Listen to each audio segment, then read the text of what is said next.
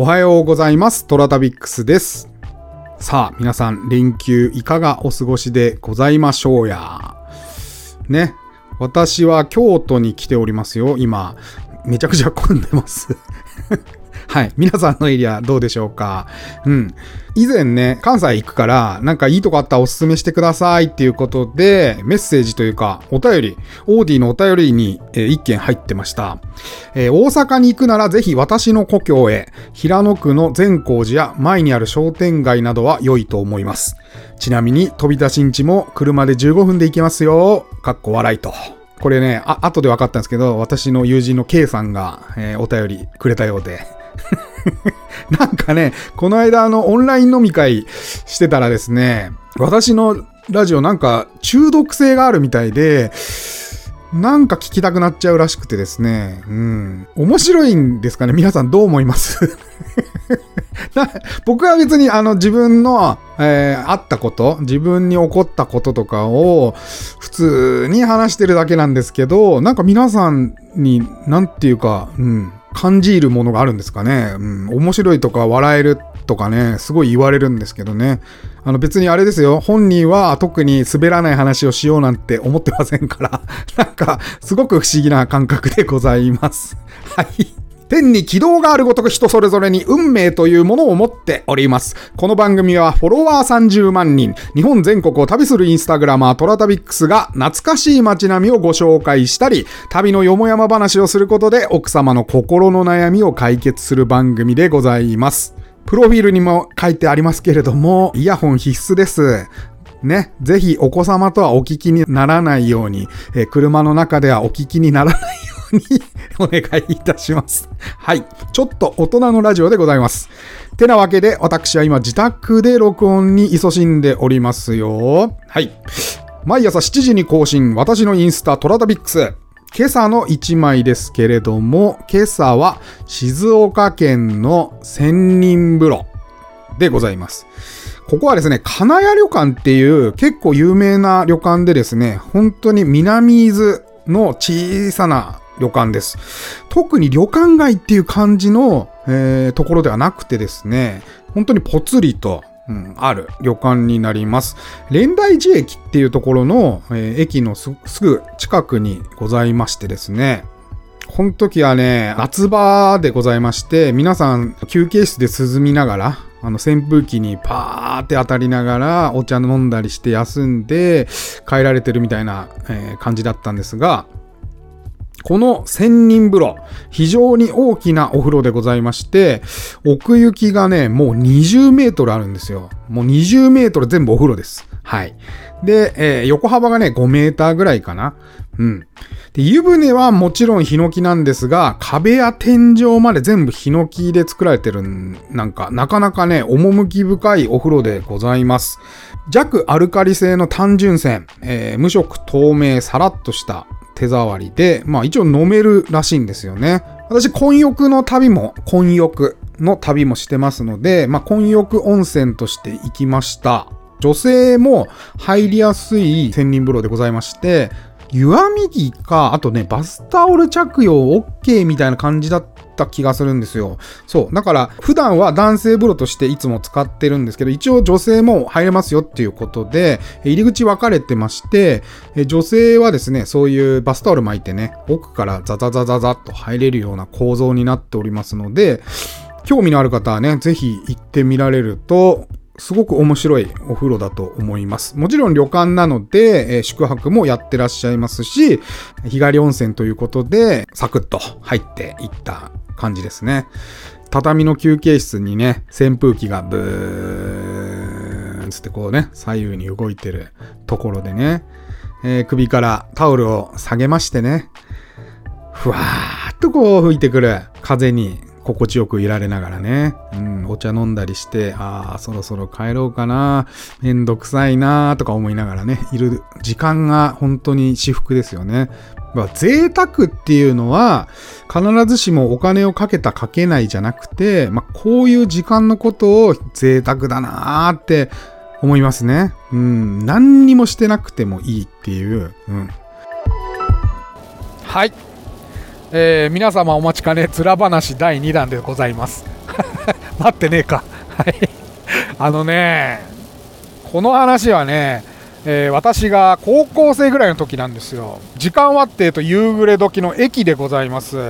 私はですね、駅から、まあ、市民バスに乗りましてお家に帰ろうと思いましてちょうど駅に降りた時に雨がしとしと降り出して市民バスにターッと駆け込みますと、まあ、さっと座れたわけですね。はい、でこう座っておりますとだんだんだんだん雨が強くなってきましてザーッとこう降ってきたらああ降ってきたってな感じでまあ外を歩いてる方がねザーッとこうね中に入ってきたんですよ。でみんなねたくさん駆け込んできたもんだからまあ急に車内が混み合いだしましてその市民バスはですねあの駅で待つ時はエンジンを切るんですよ。エンジンを切ってでまあ、運転手さん交代するかなんかで一度出られてで戻ってこられて発車みたいな感じなんですが、あ、その間ですね、まあ、車内は薄暗いわけです。で夕暮れ時ですからとある老紳士が私の目の前に立ちました。でそれがまあ見た目で言うとちょっと古いんだけど宮地社長みたいなあの城南電機の1億円いつも持ってたね。宮地社長みたいな感じなんですよ。わかんない人は検索してみてください。はい。横山弁護士でもいいかな。うん。でえっ、ー、とねその老紳士宮地風の老紳士がですね立ちましてあ老人が来られたから席変わろうと思ってあのどうぞどうぞっつって立ってでその老人があありがとうございますっつってもうパリッとしたスーツを着ておりまして白いワイシャツにねパリッとしたスーツを着てまして席に座られました。こうね席に座るとさーっとこうね外で雨がビチビチビチビチビチビチってこう窓に打ちつけるじゃないですか。今もちょうどあの雨が、えー、ビチビチビチビチ窓に打ちつけておりますけれどもビチビチビチビチビチとか言いながら中で薄暗いね混み合った車内でね。でそれは僕当然僕目の前に立ちますよね。すっとねなんかおじさんの頭が変なんだよね。おじさんの頭なんか変とか思いながら上からまじまじとおじさんの頭をね見たんですよ。ところがですよ皆さんあの薄暗くて見えないんですよよく。よく見えねえなとか思いながらあでも毛は生えてるなっつって。でこの髪の毛も本物っぽいなと思って。ズラじゃなさそうだけどなんだろうって思いながらこの上からねおじさんの頭をまじまじと見てたら運転手さんが乗ってこられてウィンウィンウィンウィンブルンブルンブルンつってこうエンジンかけてそれでは発車いたしますってこう言った瞬間に車内の電気がパパパパッとこうついたんですよ。分かったんですよ。おじさんの頭の違和感。マジックで塗ってあったの。いや衝撃でしょ。皆さん想像してるなんかちょっとヘルメットっぽいのが黒光りしてるみたいに思っているかもしれないんですけど、まあ、そこそこね、パーセンテージで言うと多分ね、30%ぐらいの薄さだと思うんですよ。頭頂部だけ剥げるとか、あとあるいはね、前から剥げるとか、そういう剥げ方じゃなくてな、全体的に薄くなる感じのおじさんで、だからまばらに全体的に毛が残ってる感じなんだけど、まあ、頭皮が真っ黒なわけ。それが光ってんのよ。あの電気によって。でそこにちょぼちょぼちょぼちょぼちょぼってこう毛が生えてるもんで すげえと思ってこれどうやって作ってんだろうっていうのをまずまずね考えたことは。どうやってこの頭にしてんだろうっていうのをまず考えましたしあとまあね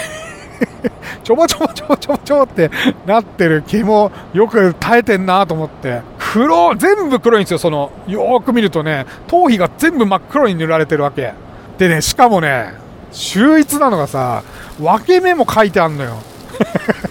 ちょうどちょうど七三の場所に分け目のその地肌の部分だけ塗られてないのね。これ素晴らしいね技術だよね、うん、継承していきたい、うん、この 分け目分け目をきちんと残してなんか書いてあってそれでねね雨が降ってきてさムシムシするからみんな夏場だったしねエンジンかけたばっかりだから汗かいてくるでしょ、うん。おじさん汗かいたらさワイシャツの襟が黒くなっててポタッポタッポタッつって黒い汁が垂れてておじさんのなんか黒いんだよ。顔とかが。もうだから笑けてきて目の前で、うん、我慢したけどそう。そういうこともありますよね。そのおじさんはまあ俺が降りる降りた時ではまだ乗ってたからまあどこに行かれたのかはわからないんですけれどもそういうおじさんもいるんだなと思ってはい。今日はズラの第2弾、うん、ヘルメットおじさんの話でございました。いいよねこう俺は好きだよ、うん、俺悪い意味で悪口で言ってるつもりはない。これすごく哀愁のある話だなと思っています。はい。というわけで、トラダビックスは皆様からのお便りをお待ちしております。えー、オーディのお便り機能でいただいても結構でございますし、私のインスタアカウント、TORATABIX、トラダビックスに DM またはコメントいただいても結構でございます。それでは、いってらっしゃい。